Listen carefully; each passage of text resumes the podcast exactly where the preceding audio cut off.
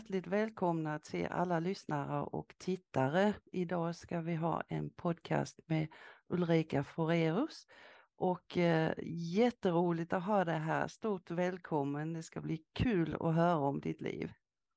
Tack Anne, roligt att få vara med. Ja, jag är så glad att du är här och som sagt det ska bli jättespännande att höra lite mer. Du kanske vill berätta lite grann om din väg till hästarna. Hur, hur hamnade du i smeten så att säga? Mm, oj, min väg till hästarna var nog en väg tillbaka till hästarna kan man faktiskt säga. För att jag var ett sånt här litet ridskolebarn på 70-talet. Eh, och så en dag så gick min mamma, det fanns ett fullblod på Skånsta ridskola. Vi bodde då i Åkersberga utanför Stockholm, tre mil norr om Stockholm. Och där fanns det ett eh, fullblod som hade spatt.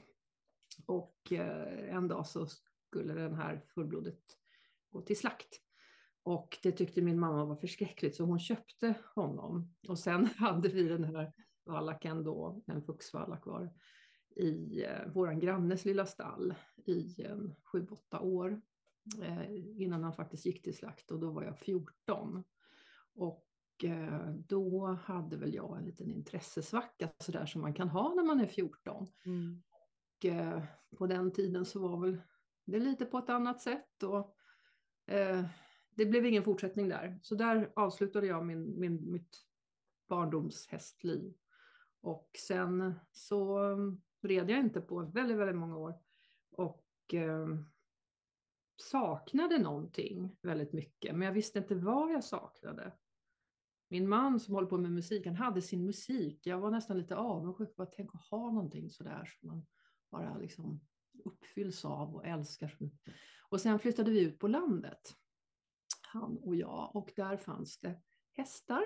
Mm. Jag såg hästarna överallt runt omkring mig och så vi hade precis flyttat då till den här lilla orten Färentuna, ligger utanför Stockholm också, fast åt helt andra hållet än Åkersberga. Och när man åkte till mataffären i, i vår lilla håla, då låg det en ridskola längs en rak sträcka. Ridskola stod det så här stort på, på ladväggen där. Och en dag svängde jag in där och tänkte nu ska jag börja rida. Och sen var det ju kört. Och två år efter det där så köpte jag, gissa vad, ett fullblod. ett sto den här gången. Ett svart vackert fullblodssto hittade jag i Uppsala. Eh, och eh, så på den vägen var det och jag tog två föl på det stoet, halvblodsföl blev det då, som jag behöll.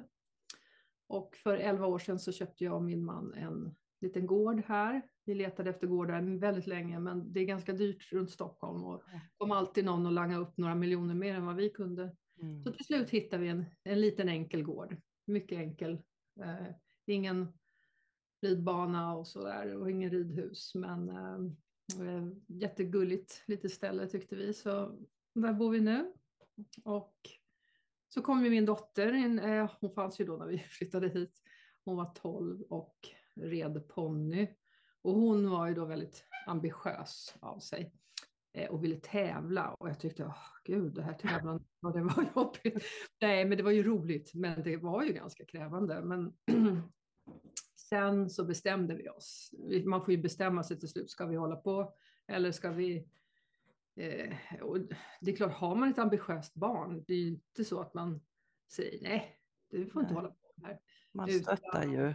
Ja, precis. Ja. Mm. Och sen så hittade vi en ponny som var väldigt bra. Och det var av en slump som vi ramlade in på fälttävlan. Och eh, där gick det ju som tåget med just den här ponnyn. Skulle det visa sig, som var en hoppponny egentligen, men som var väldigt, väldigt begåvad på terrängen också. Det, det, ble, vi, det visade sig, vi, vi, visste inte det när vi köpte henne. Nej. Och, eh, Saga utbildade henne själv i både dressyr och terrängbiten och kom hela vägen med den. Så på det sättet så kom vi in i den här också högre tävlingsvärlden som jag då var helt obekant med. Eh, jag ska kanske flika in att jag också började skriva i hästsporttidningarna 2005 var det som jag kom i kontakt med ridsport och sen jobbade jag regelbundet för dem i ungefär ja, drygt tio år. Eh, och sen så gick min dotter vidare på häst och det gick eh, bra där också. vi hittade en bra häst. Och eh, hon kom ju långt. Hon kom ju till Europamästerskapen där också. Så jag brukar säga att hon kom dit trots mig. Jag, jag var inte den där hängivna ponnymamman i början, utan jag ville ju rida mina hästar. Jag tyckte att det där inkräktade ganska mycket på mitt. Mm. Men eh, sen får man ju vara vettig och bara ja, men det, det, här är ju skitkul. Hon vill ju det här. Ja, och då fick mitt komma lite på, på kanten så att säga. Så att jag, jag hann inte riktigt med mitt eget ridliv riktigt så mycket som jag kanske hade velat, men det, det gjorde ingenting. Jag menar, jag är inget proffs, jag är ingen super, jag är bara en vanlig hobbyryttare faktiskt. Mm. Och har alltid varit. Så att, eh, det var liksom inget snack om att ägna sig åt det där när vi väl var inne i det. Men det är ju också väldigt kul att som sagt stötta sitt barn och komma ut ja, och träffa ja, andra. Och, ja. och det är ju absolut ingenting. Det var ju en otrolig resa från att hon gick i knattegrupp på ridskolan här i trakten till att stå där på Europamästerskapen och faktiskt ja. vara en, en, del av allt det där. Det, det, var ju en resa som var alldeles fantastisk och som vi är ju jätteglada att kunna ha med oss det på något sätt och titta tillbaks på det. Och, absolut. Det har ju också varit en, en, eh, jag vet inte om man ska säga tur, men att hon har hittat rätt häst från början. För det spårar ju också mycket att man känner ja. att man Vi hade ju en häst, en ponny som inte räckte hela vägen.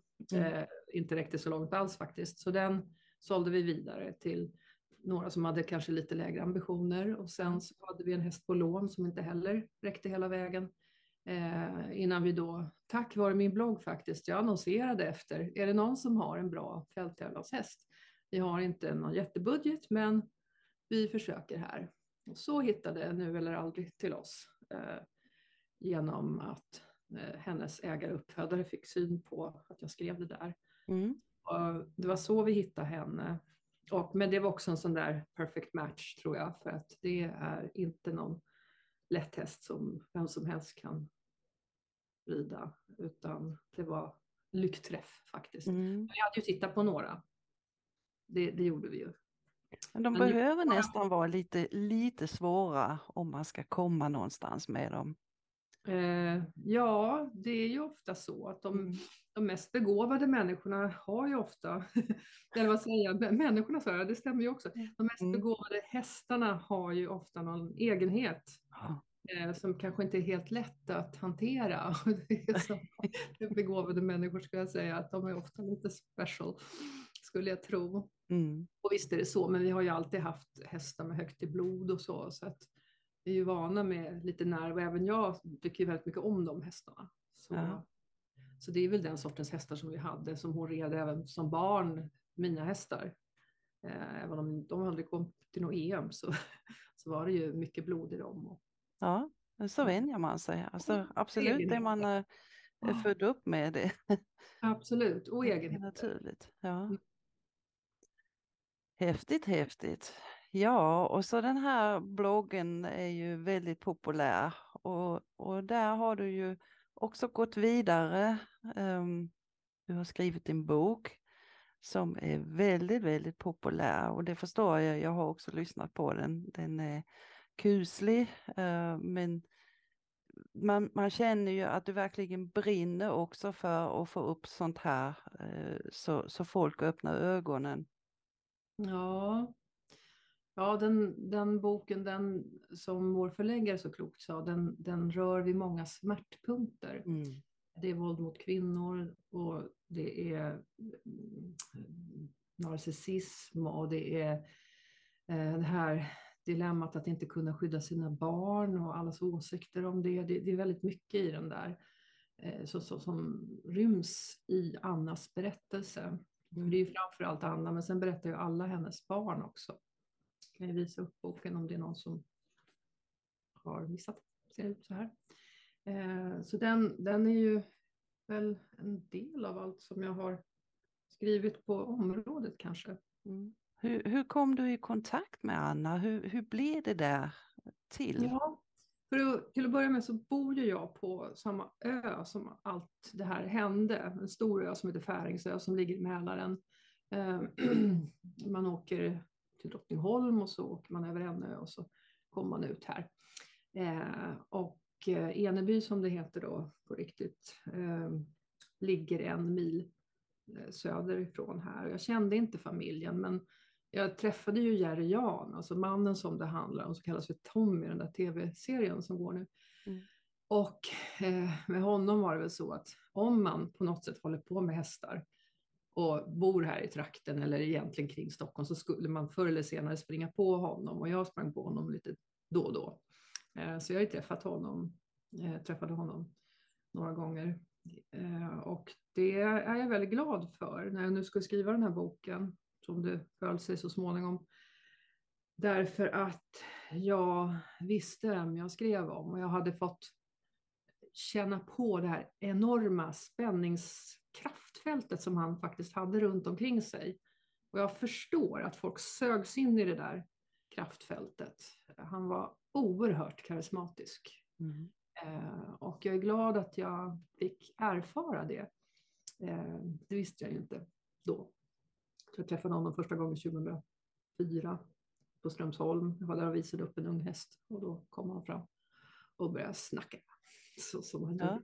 Men hur det gick till, det var ju så att eh, jag var lite bekant med äldsta dottern Sofie. Eh, via bekanta och eh, hon gick ut med sin och systerns berättelse i en blogg och frågade mig, skulle du kunna hjälpa till att sprida den här berättelsen? Och jag minns inte, det här är nu ett antal år sedan, men jag tror att jag delade den där någonstans. Och sen frågade jag henne, hur är det med din mamma? För jag visste ju att det fanns en kvinna som var hennes mamma och att det mm. fanns tre syskon till. Eh, men jag kände inte dem. Och jag tänkte hela tiden, hur, vem är hon? Hur hamnade hon i den här situationen? Jag mm. hade hört att hon hade också varit, hon hade träffat honom väldigt ung, bara 14-15 år gammal. Mm. Och hur går en sån sak till? Ja. Hur hamnade hon där och hur blev hon kvar genom fängelsedom och alltihopa? Jag blev väldigt intresserad av det. Och eh, därför ställde jag frågan till Sofie, hur är det med din mamma? Eh, ja, men mamma hon har aldrig berättat någonting, hon håller väldigt låg profil. Ja, jag förstår det, sa jag. Men skulle hon någonsin vilja berätta så finns jag här. Och eh, kort efter så, så kom faktiskt Anna till mig och Sofie. Och jag skrev ett, vi satt i sju timmar i vårt vardagsrum här i mitt hus. Och de berättade. Och sen skrev jag i en dag tror jag. Och det blev ett blogginlägg som fortfarande finns kvar. Eh, där jag något sätt, det var någon sorts sammanfattning kanske av deras liv. Det var väldigt svårt att få ihop allt det här i ett blogginlägg, men mm. det var det första. Det var där jag blev bekant med Anna då, som, som var, hon kallas ju Lotta. Hur var hon i, i, i, eh, hur var det tidsmässigt? Hade hon gått ifrån honom då eller? Ja, hon hade levt eh, ifrån honom då i, nu ska vi se, vad kan det ha varit, fem, sex år. Och hon blev ju i tv-serien så lämnar ju hon honom. Mm. Men så var det inte verkligheten, utan det var så att sociala myndigheterna i mer eller mindre hämtade henne och de yngre, yngsta två barnen och sa okay. att ni kan inte vara kvar här. Det finns Nej. två barn till som inte är med i tv-serien, utan, men de är med i boken och de berättar om sina liv i boken. Eh, så då hade hon levt i skyddat boende ett antal år och gjorde fortfarande då. Eh, så så var det. Och det kan ha gått en fem, sex år från, från det. Att de blev tagna av polisen, höll jag på att säga. Nej, men de blev tvungna att följa med och, och ja. bo skyddat boende. Ja. ja. Ja, den är väldigt gripande och, och som sagt, det är ju det föregår mer än vad man tror ute i världen. Och ehm, just det här att man ska vara uppmärksam på vad man lämnar sitt barn och, och, i hästvärlden. Jag har ju också varit på ridskola och ridläger och så vidare och det, man kan ju säga det, det är inte alltid lätt heller att vara ridlärare för, för de har ju en, en svans efter sig med, med ja. tonårstjejer som ah, ja, jag är här. Väldigt mycket beundran och, mm. och idoldyrkan nästan blir det ju. Av, ja, precis. Så är det verkligen. Så det är inte någon, nej, det är säkert inte lätt. Det gäller att kunna hantera det där. Ja, Eh, Oavsett vilket kön man har så, så måste man kunna hantera den här enorma, man blir översköljd av beundran ja precis. eh, som ridlärare. Ja, och så som du sa så har du ju gjort en, en eh, tv-serie omkring detta. Ehm, jag har inte själv sett den men, men jag vet ju av gammal erfarenhet att många gånger så ska man se filmen innan man läser boken. Mm. Att man, eh, när man har läst boken först så, så har man så många föreställningar hur Exakt, de ser ut och så vidare. också av personerna, av Ja. platserna, av hur det var. Jag håller helt med där. Det är svårt att eh, se filmen efter att man har läst boken. Ja, Det stämmer, stämmer absolut. Håller med där. och ehm, ja, vad, vad tycker du om tv-serien? Eh, sådär. Eh, Oj. Ja, alltså det är ju svårt i och med att jag djupdök i deras liv och eh, eh, också känner till den verkliga platsen och de verkliga personerna och, och den verkliga historien inte minst. Eh, dramatiseringar är dramatiseringar, de måste krympa ihop allting. De mm, måste plocka bort folk, därför annars blir det för många människor i, i, i eh, berättelsen. Eh, och eh, de måste helt enkelt renodla och skala av. Och sen ändrar de ofta lite grann på handlingen och det har de ju gjort här också. mm, Eh, Jag säger ingenting om det, det är så dramatiseringar görs och det står ju i förtexten också att den här är lite annorlunda, det är fritt baserad på bla bla. mm, Eh, vad ska man säga, den är ju välgjord. Jonas Karlsson är väldigt lik Jerry eh, som han var.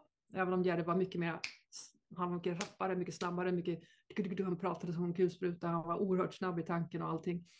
Eh, han var ännu argare eh, och en mycket mer charmerande. Alltså det var lite mera register egentligen. Ja. Men det, de har, han gör ett fantastiskt jobb med att gestalta honom, det tycker jag. Och även de andra skådespelarna också. mm, Och miljön stämmer ganska bra överens, även om inte Eneby låg ute i skogen utan tvärtom ganska nära Stockholm faktiskt. Eh, Så, så är det ju.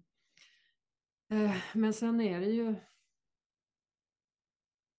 Sen är det ju det här med gestaltningen av Anna då som, som eh, ju inte riktigt stämmer. Eller väldigt, stämmer väldigt illa skulle jag säga. Eh, avsnitt sju ja, handlade ju nästan bara om henne. Och, ja. Men eh, jag vet ju, jag kan ju bara säga hur jag ser på det. Och det eh, men det är ju som sagt så här dramatiseringar är. De, de, de gör som de gör och de, de förändrar mm.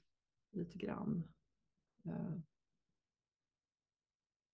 Annars tycker jag Ja. att det är mycket som är välgjort. Som Du har inte haft någon inverkan på det överhuvudtaget? Nej. Nej, jag blev tillfrågad om jag kunde berätta lite om det här med eh, grooming och sexuella övergrepp och som jag kände inte att jag är någon expert på något sätt så jag, jag tackade faktiskt nej också. Mm. Jag höll på med våran bok, jag var upptagen av det. Jag vill inte gå in i något annat då. Nej. Så nej, jag har ingen del i det där alls. Men om man ska säga någonting, alltså den är ju uppskattad, väldigt Mm. uppskattad och Ja. den framför ju viktiga budskap. Öppna ögonen på många. Ja, också exakt. se Många som hur- kanske aldrig skulle läsa en bok, så att den når ju säkert ut väldigt bra. Precis, precis. Ligger ju på Är listorna. det, är det någon ny bok på gång eller hur har du det med det? Eh, Efter det här så var det ju många som har frågat, kan du skriva en bok åt mig? Om mitt, mig, om min granne, om min... Ja, jag fick väldigt många sådana förslag. Problemet är bara att det är ett enormt arbete och eh, förlagen eh, är svårflörtade. Så det kan vara svårt om man inte är väldigt känd eller har en alldeles spektakulär historia som ju händelserna på Hästgården var. Eh, att få gehör hos ett förlag och ekonomin är ärligt talat ganska dålig att sitta och skriva böcker åt andra människor. Så jag har känt att nej, eh, jag kanske inte gör just det. Men jag har knåpat ihop en egen bok eh, faktiskt. Ja, någonting helt annat. Alltså, om, man, om man säger så här, en biografi som Händelserna på hästgården är, det är ju då ett, man kan säga att det är ett gigantiskt journalistarbete. Man tar reda på saker och man lyssnar och lyssnar och man frågar och man frågar och man sammanställer och, till, och, och så på något sätt ordnar man den här berättelsen då. Eh, jag ville skriva någonting skönlitterärt, alltså någonting som kommer ur mig själv, det vill säga hitta på en historia. Ja. finnas, ja, man kan göra en deckare, man kan skriva en feelgood, man kan eh, en roman. Alltså det finns ju väldigt många olika former av litteratur och jag är ju total nybörjare så jag, jag kan ju inte det här. Eh, men det lockar mig eh, lite grann att försöka med något sånt och jag har knoppat ihop ett manus men jag tror att jag behöver hjälp med det och det är ingenting som jag väntar mig att någon förläggare kommer att ge ut så, utan men det är någonting jag håller på med helt för min egen skull. Ja. På lediga stunder sådär. Så. Jo då, det finns ju. Jag tror att om man är en skrivande människa så eh, det kommer hela tiden. Om man mm. något sätt skriver hela tiden i sitt huvud, vare sig man skriver ner någonting eller inte. Jag får ju utlopp för mycket i den här bloggen som jag har. Mm. När någonting kommer upp eller någonting händer så bara kan ju jag skriva där. Och det gör jag ju ibland. Eh, så jag får ju ett utlopp där. Ja, men, man men, kan inte låta bli. man nej, bara vill. Ja. Precis, man kan inte låta bli. Så där, den håller ju mig lite sysselsatt. Så. Eh, men det, det är ju ett rent hobbyprojekt. Det är ingenting jag tjänar några pengar på. Men jag, skulle, jag har ju idéer på vad jag skulle vilja skriva. Och sen om det blir av, om det blir något vettigt av det, det vet jag inte idag. Men jag gör det för mitt eget mm. skull, för att jag tycker om att skriva. Och nu när min dotter är vuxen och har flyttat till stan och inte rider längre, då har jag lite mer tid också. Eh, det är ganska fantastiskt. Och jag har aldrig känt liksom hela mitt liv att jag har så tid och tystnad och lugn och ro. jag har kommit dit i livet. Det blir för tyst på landet kanske? Ja, någonstans. Precis. Utom min tjattrande hjärna då som ja. gnatar på mig. Jag gör det här, skriv det här. Da, da, da, da, da. Aldrig tyst här inne. Det, så det är lika bra att försöka få ut det där mm. chattret någonstans. Det är lite det. Men jag, jag vill nå under chatternivån och, och, och hitta lite djupare sfärer i det där. Jag skulle vilja jag jobbar på det. Jag vet inte om jag säger något begripligt nu. Jo då, jo då, men många gånger är det ju så om inte man har en press på sig så blir det mm, lite bättre på något Kanske. sätt. Mm. Kanske, det är möjligt, eller sämre. Jag jobbar ju ganska bra under press. Okay. Eh, ja, alltså, och det är det där med deadline som man lever med som journalist. Ja. Jag var journalist i 22 år. Ja. Och då vet jag att den här dagen, den här tiden ska det vara inne. Annars, alltså deadline, annars är du död. Alltså du, inte, inte, inte rent bildligt, men, men man, det är verkligen viktigt att vara i tid med grejer. Och eh, jag blev att det som, som bäst när jag visste att kniven på strupen och nu är det bara en timme kvar. Då, då jobbar jag på. Eh, så det kan vara svårt att ha för mycket tid också. Ja. Om man så. Jo. Om man funkar så. Det kan jag göra imorgon. Det kan jag göra imorgon. Ja. Mm. Eller la la la la la. Alltså att, ja. att, det inte blir något vettigt om man inte har en viss press på sig. Mm. Eh, jag kan behöva ha lite press på mig. Ja. Att någon väntar sig någonting av mig. Eh, men jag försöker att, att skriva utan det där. Att någon annan väntar sig någonting. Bara för att jag tycker om det. Hur har du det med, med bloggen? Är det, har du det liksom att jag måste göra det här eller har du det bara Nej. Så lite sådär? Nej, inte alls, inte alls. Och det är det som är så skönt för det finns ju människor som tror att jag får betalt av någon, mm. men det får jag ju inte. Nej. Och eh, jag har för, för flera år sedan, för länge sedan, haft lite annonser och sådär, men, men det är otroligt svårt att få annons på bloggar. Eh, på, eh, att, eh, och det är ingenting jag orkar hålla på och jaga eh, annonspengar och, och hästföretagen erbjuder i regel väldigt, väldigt lite. De mm. eh, har inte pengar och så är det inte värt att hålla på och banka på de dörrarna. Så jag, jag skiter i det där med pengar för bloggen, det har jag gett upp för länge sedan. Så att nej, jag, eh, jag måste ingenting utan Och jag har ingen plan heller, utan ibland händer det saker i hästvärlden och då börjar jag tänka på någonting och så skriver jag. Det, det är faktiskt så random som det är. Det är inte mer struktur. Nu har jag en liten julkalender som jag gör. Men den ja. hittar också på från dag till dag. Så att det är ingenting, jag har inte någon lista så här utan och jag bara kommer. Ja. Imorgon måste jag ha något eh, och så kommer det något. mm. Ja, härligt. Och sen har du en sak till som jag har sett. Du har katthotell. Ja, ja det har jag. Man skulle leva på någonting eh, också. Så det startade jag för eh, åtta år sedan. Därför att min man är också i, eh, han, jag frilansade som journalist och det blir man inte jätterik på kan säga. Och eh, min man frilansar som operasångare och det går lite upp och ner. Eh, man kan ha fantastiska perioder och sen är det lite ryckigt ett tag så kanske det är tomt ett tag så att ekonomin såg ut så här. Ja. Och om man är en unge som har börjat dra iväg till ett landslag då kan man inte ha en ekonomi som ser ut så här. Så vi var tvungna att på något sätt, och så jag sa till min man, vi måste ha någonting mer. Vi måste ha någon mer inkomst som vi båda kan, liksom, någon grundplatta någonstans. Så att jag startade ett katthotell i vårt garage. Eh, låter ju inte så vackert, men det är väldigt gulligt faktiskt. Eh, mm. Stora fina utegårdar och sådär. Eh, vi byggde det 2014 och det har, eh, det har ersatt mina journalistinkomster med råge. Så det är okay. faktiskt det som jag lever på idag. Mm. Och eh, det är en jättetrevlig liten verksamhet att ha. Ja, det kan jag tänka mig. Fantastiska kunder ska jag säga. De ber om fakturorna i förväg. Nej. Andra, andra branscher har svårt att få betalt. För ja. hos mig, jag skickar fakturan i tid, alltså en vecka i förväg. Då kommer ett mejl så här.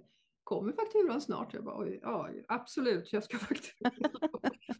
Nej men det, det, är en jättebra kundkrets att ha. Det är liksom, så bor jag nära en storstad, där finns det mycket folk. Ja av alla slag som behöver alla möjliga sorters tjänster och, och ja. så.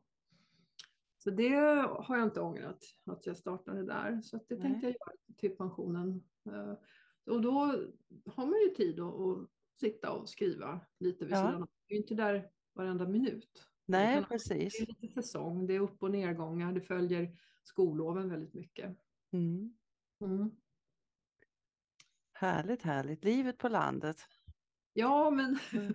det är så. Har du, har du hästar kvar själv nu då? Ja, eh, jag har en vallack som jag har fött upp som faktiskt är, nu ska vi se, son, son till det här fullblodet som jag köpte då för 22 år sedan. Ja. Eh, mm, jag födde ju upp lite hästar ett tag, eller inte många, jag tar väl en var fjärde år ungefär har jag väl tagit. Eh, så att det har varit för husbehov kan man väl säga. Ja. Jag har inte hållit på fött upp för att sälja och sådär. Eh, så att jag har en vallack som då är eh, sonson till mitt, min första häst i vuxen ålder och så har vi Sagas tävlingshäst kvar. Okay. Nu eller aldrig, för att hon, hon var 14 när Saga kastade in handduken. Då hade hon ridit en fyrstjärnig. Men eh, det var pandemi, ekonomin var jättesvår. Min man fick inga jobb. Eh, det kom inga katter i vårt katthotell. Eh, Saga var själv vuxen och jobbade lite grann på restauranger. Restaurangerna stängde igen. Alltså vi hade jättejobbigt under pandemin. Ah. För vi småföretagare i sådana här känsliga branscher, så alla vi drabbades. Oh, ja. Och ja, jag pallar, alltså vi pallade inte rent ekonomiskt att fortsätta Nej. med det här. Hon, hon var också i den fasen i livet då man ska kanske välja vad ska jag göra?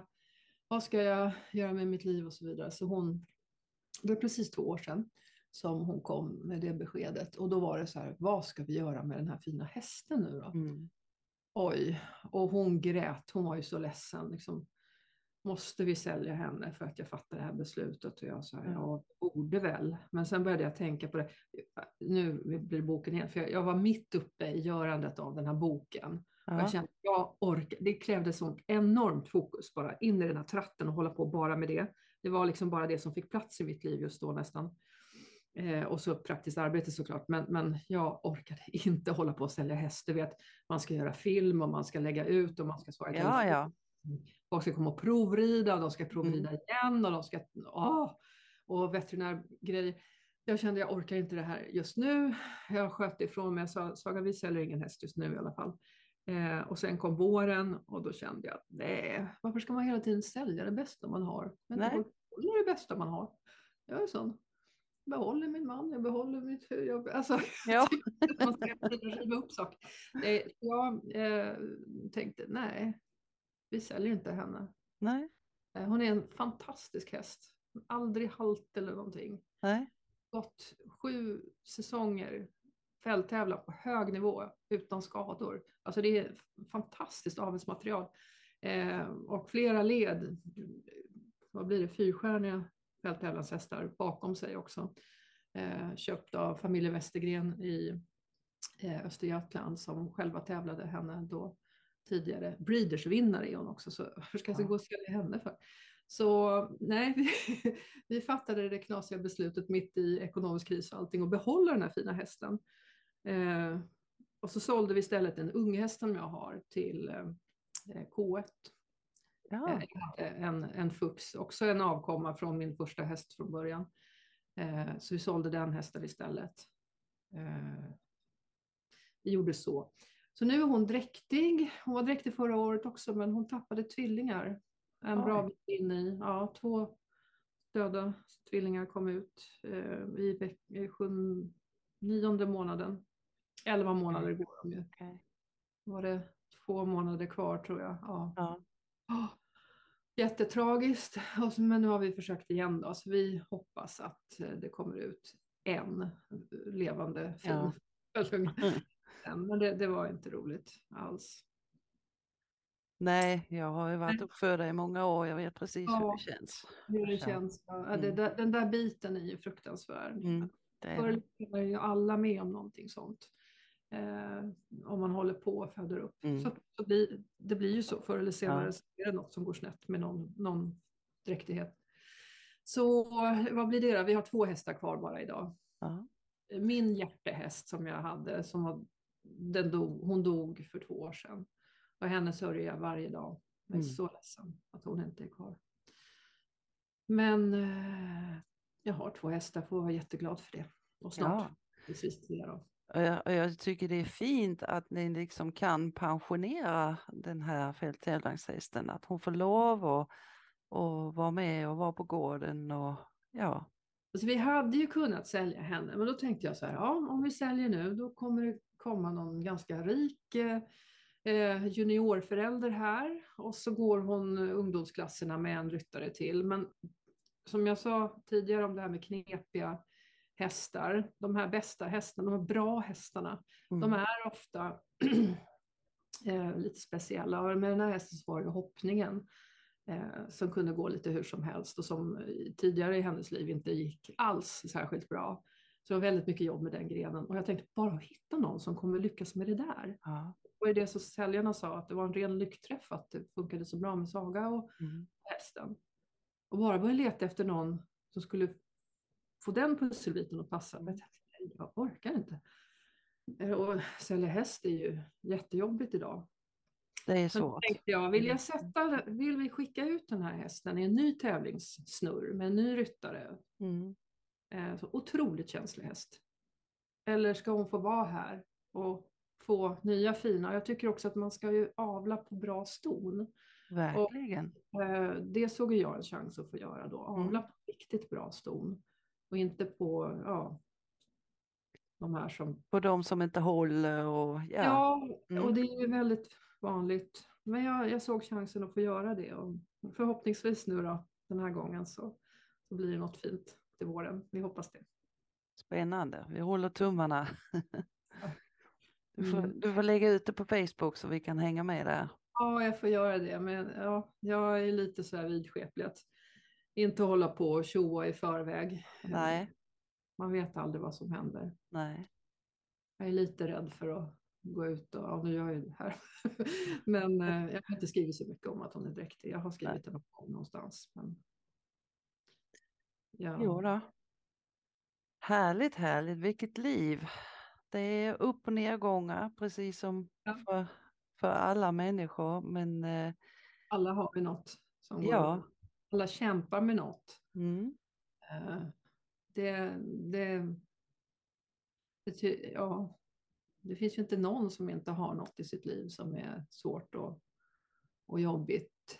Ehm, jag tänker på det när vi lever i den här liv, tiden med influencers som bara visar upp det fina och snygga och bra med sig själva och lägger på filter och, mm. och, och, även hästvärlden. Jag har lagt märke till det med tävlingsryttare. Om de vinner eller det går bra på en tävling, då lägger man ut det. Men går det dåligt på en tävling, då är det tyst. Då lägger ja. man inte ut någonting. Så man får ju ett intryck av, om man har en massa tävlingsryttare i sitt flöde, av att de bara vinner hela tiden. Alla bara vinner överallt. Ja. På varje vinnare så går det ju mm. 30-40 stycken som inte vann.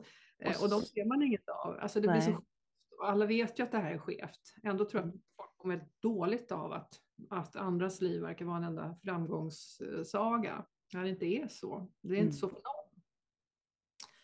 Nej, jag eh. tror det är många där ute som, som känner sig som en flopp. Att ja, men varför vinner inte jag? Varför?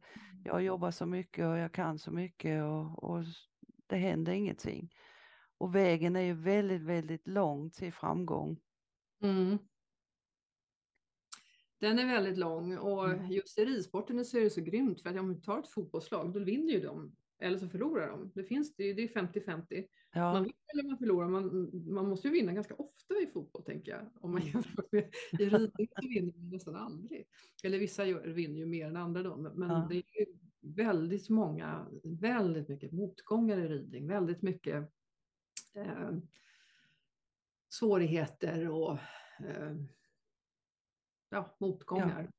Ja, för det är ju inte bara en själv som ska ha den här framgången, det är ju hästen också. Mm. Den ska hålla sig frisk, den ska vara glad för att tävla och ja, ja exakt. så mycket att fundera på.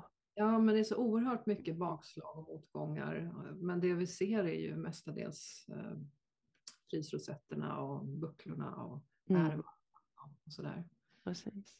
Mm. Ja, om nu någon skulle få för sig att eh, de vill kontakta dig och köpa din bok, var får de tag på dig då?